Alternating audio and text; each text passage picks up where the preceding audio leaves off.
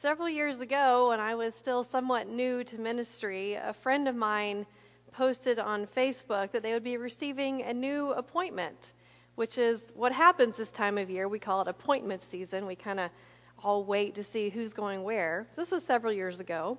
And I had known for a while that this friend was ready for a move. And when I saw where they were moving and what they would be doing there, I confess to you that instead of being happy for my friend right away, I became envious. Envious to the point of bitterness and anger. I thought to myself, this person has the same ministry experience that I do, similar gifts and similar ways of doing ministry. Yet here they are getting an appointment in a great location and getting a huge raise. It's true when they say that we can become green with envy. Looking back, I certainly and am still not proud of my immediate response. Because in that moment of envy and bitterness, I lost sight of all the wonderful things going on in my own life, my own ministry journey with the people that I was serving with and loving at the time, security, friends and family, and support. In that moment, I forgot to remind myself that we all have our own path our own stories and our own successes and failures. I can say that since that time, with some age and experience, I don't find myself as envious when my colleagues receive new appointments anymore. Honestly, sometimes I breathe a sigh of relief that it's not me. I honor and respect each one's journey as I continue to embrace my own. Out of the seven deadly sins, Envy is one of the ones that I struggle with the most. For whatever reason, I've always struggled with comparing myself to someone else and envy what they have or wish I could be like them. Growing up, I envied my younger sister.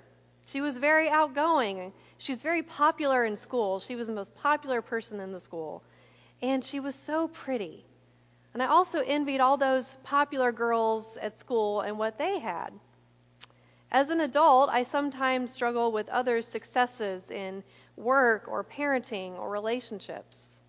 When in reality, we should all be celebrating our successes together as a human race. And as for the church, we should all be in this together for what the church is doing to make disciples of Jesus. But I am glad to know that I am not alone in my struggle with envy.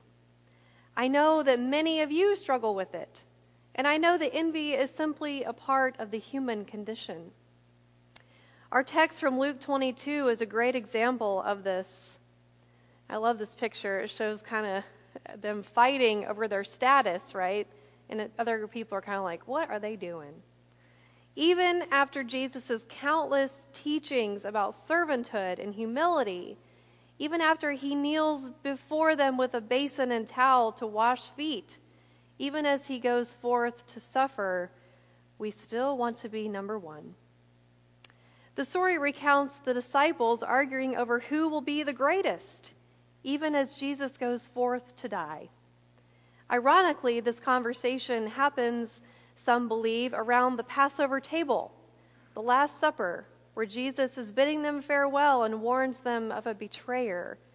And instead of trying to figure out what that all means, they're fighting over who was better. Even there, at that sacred table and that sacred space, envy rears its ugly head. Jesus challenges them to shift their way of thinking away from themselves and their position to one of servanthood.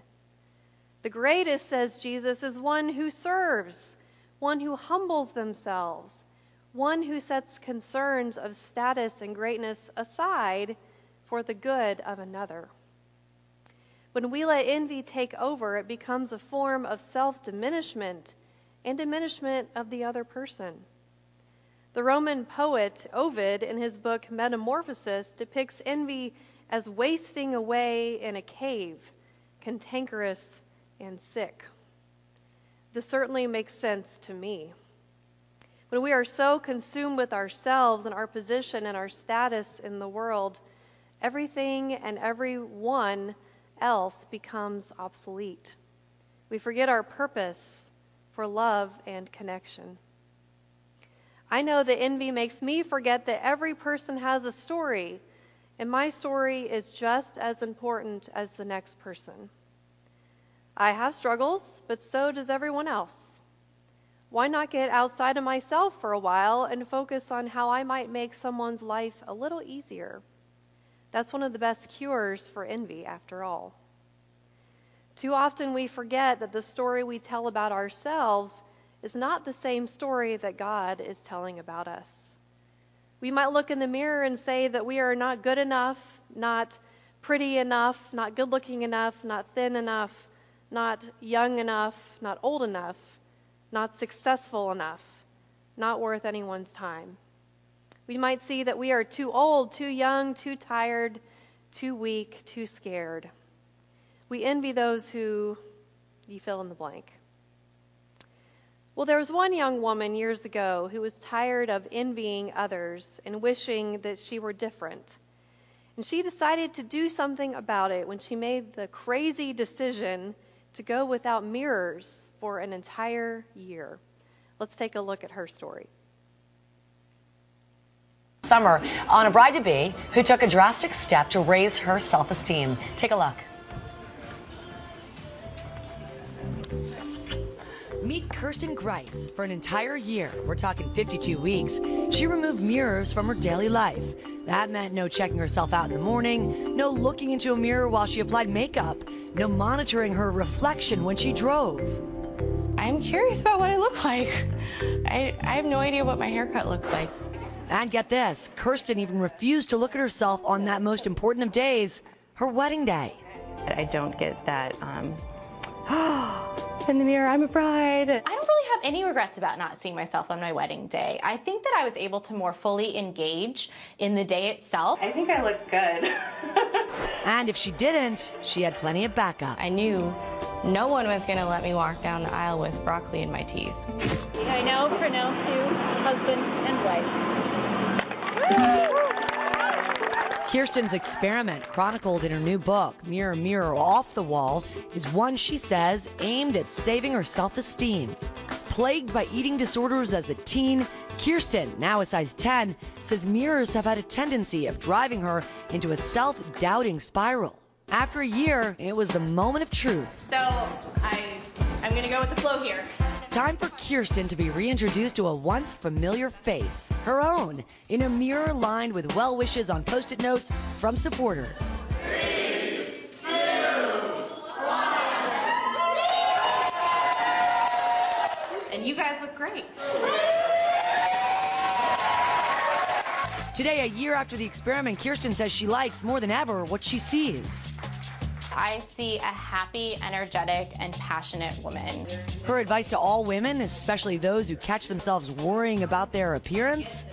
The mirrors are never the problem. Don't worry about having the best lips on the planet. Like, remind yourself of all the other things you have going on, and then um, the emphasis on your appearance becomes a lot more healthy and pleasurable great and really good advice. And, and I think it yeah. gives you. But what? Can you imagine not looking at yourself in the mirror for a year? How do you like floss your teeth? I think it's in our contracts that we have to. she she did it, and uh, and good for her. And her memoir, Mirror Mirror Off the Wall: How I Learned to Love My Body by Not Looking at It for a Year, is out now. Could you do it? I don't know if I could. So when we perhaps rediscover that our worth is not wrapped up in someone else's success, looks, or stories, then we can fully embrace who we are and what our story is. We improve our relationships with ourselves, our friends, and with God. We are able to shift our focus. So, what is the story you are telling about yourself?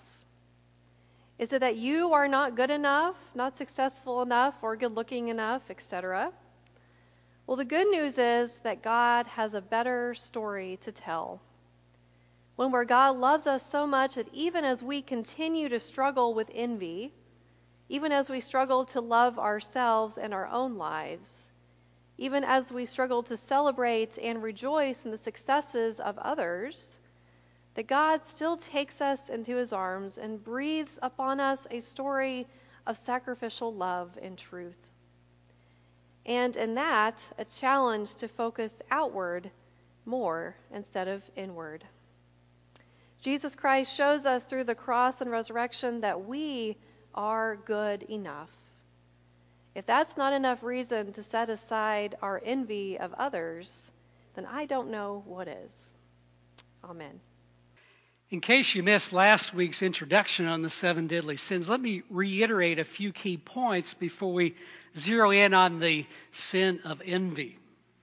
We said last week that the seven deadly sins are deadly not so much because of their severity, but because they're so common to the human experience. If we don't take notice of them, they run the danger of taking the place of God in our life, who should be everything to us. Now, there are seven, because mainly seven such a biblical number, right? Everywhere. But it's a little bit more than that. The church fathers believe that these seven sins served as kind of categories in which all other sins derive from. They, all sins in some form or another seem to originate with these seven, in their opinion. And we shared last week that the first listing of these seven deadly sins were given by a rarely, just a barely known church father by the name of Evagrius. He took a group of monks out into the Egyptian desert with the hopes of creating an ideal community, seeking to get as close to God as possible. And what they found is, in spite of those intentional efforts, these seven still seem to rear their ugly head.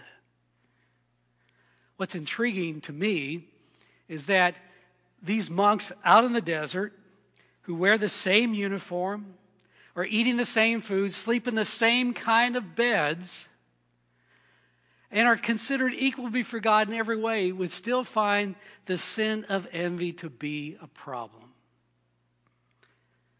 Well, when I thought about the sin of envy, I, I must confess that I first thought, what am I going to talk about?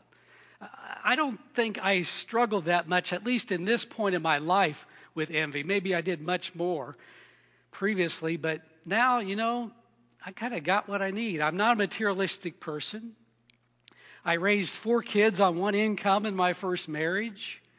I don't feel like I need a lot to be happy, and I don't have any problem with other people having more than me. I'm quite okay with that. And gosh, I've got so much to be thankful for. If you know my wife, you know I married up, right?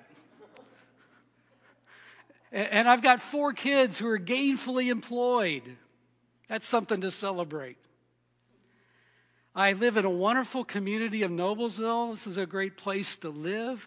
I, I pastor a church that's got a talented church staff, full of faithful people trying to make a difference in this world. What would I have to be envious of? Do you kind of have that attitude when you come to this sin of envy? I mean, I know a lot of you have already accomplished your life goals. If you saved well or you got a good pension, you have what you need, probably a little bit more left over to have some fun. So you're probably thinking the same thing. What, what do I really have to be envious about? But here's the thing about envy it's more than just about economics. That human instinct to distinguish ourselves from others is very much alive in many of us.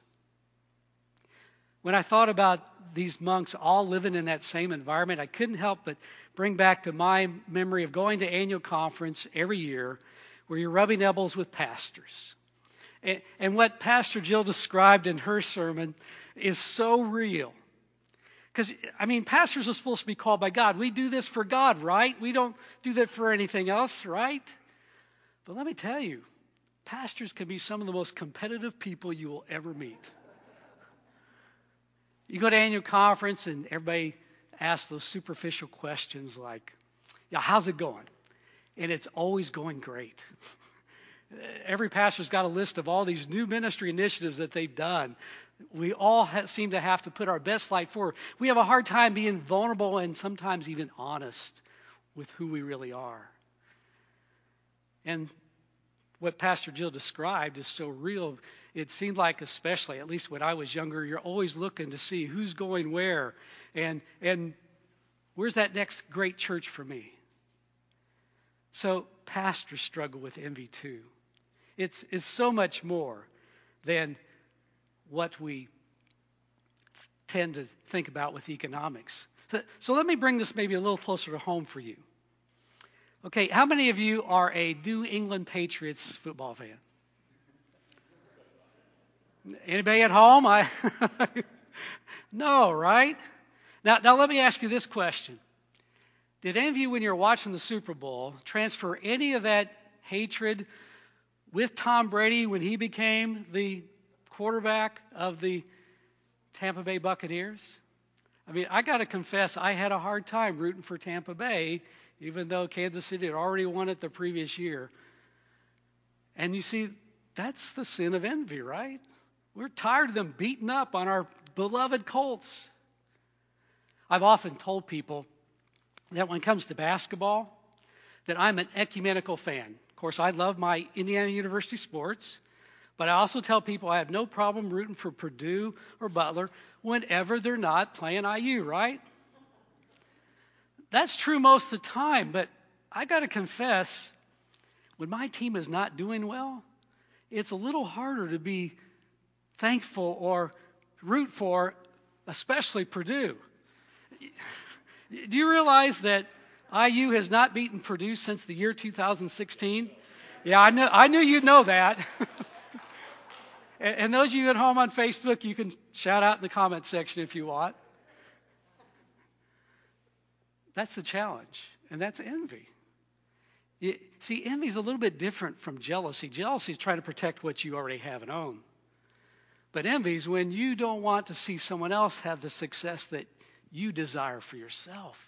It's not wanting them to have what you don't get to have. You, it's about bringing them down to your level. Envy is the desire to tear down another because of what they have and you don't.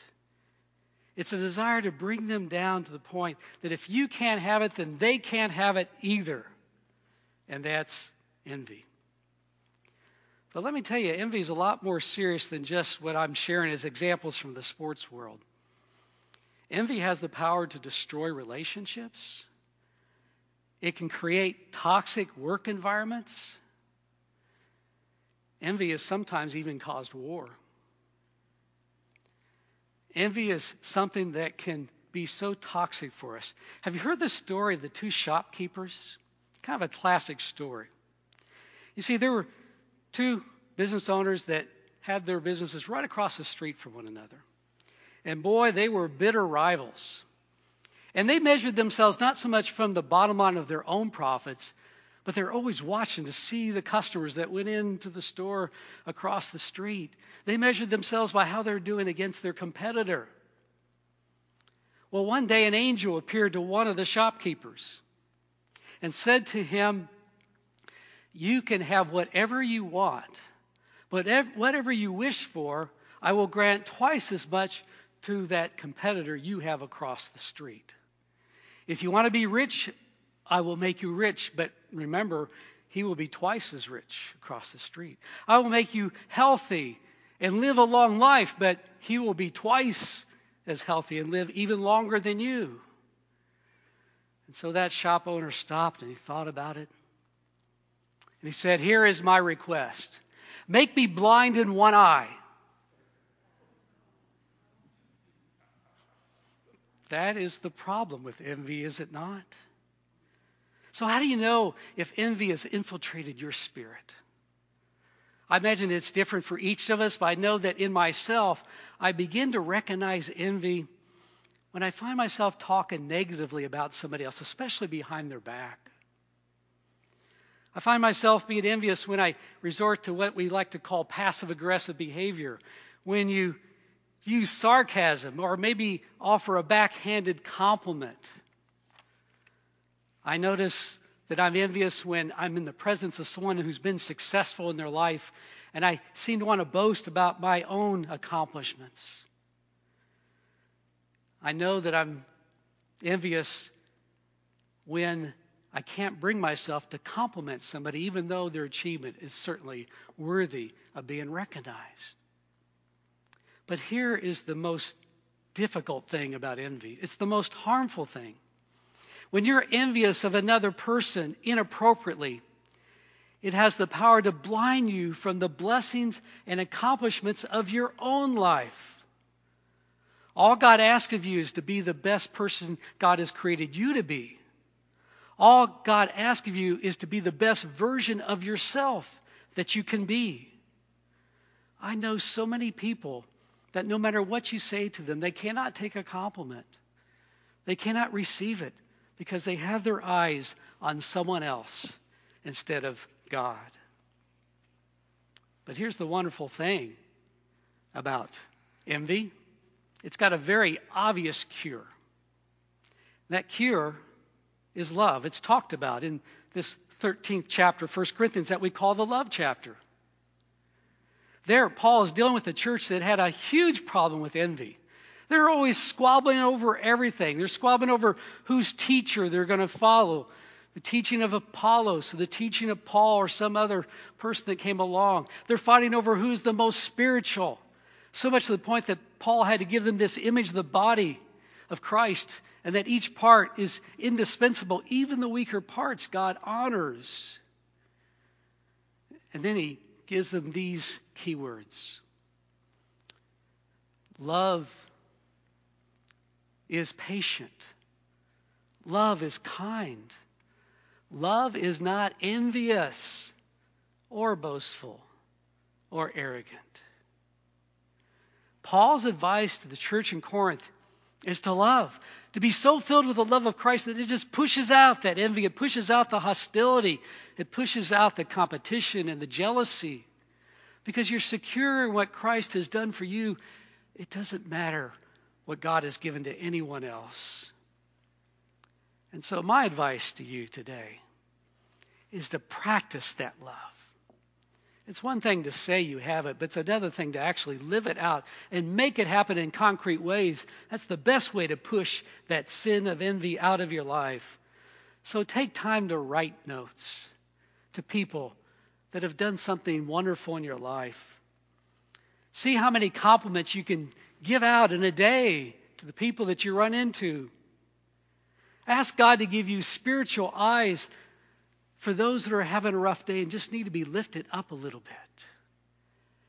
And embed in your hearts and in your minds that love is patient, love is kind, love is not envious or boastful or arrogant.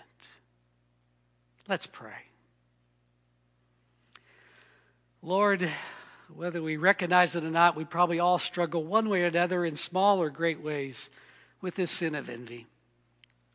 Help us begin to see what it can lead to and how it can poison our lives and make toxic the relationships that we're in. If we're experiencing that in any of your relationships, we lift that relationship up to you right now and ask that you help us do what we can to make that relationship to be healed and to be better knowing the rest that we cannot control, that we leave up to you. And for all this, we're so very thankful. We're thankful for your love that makes the possibility of redemption in every way within us, especially with this sin of envy. Amen.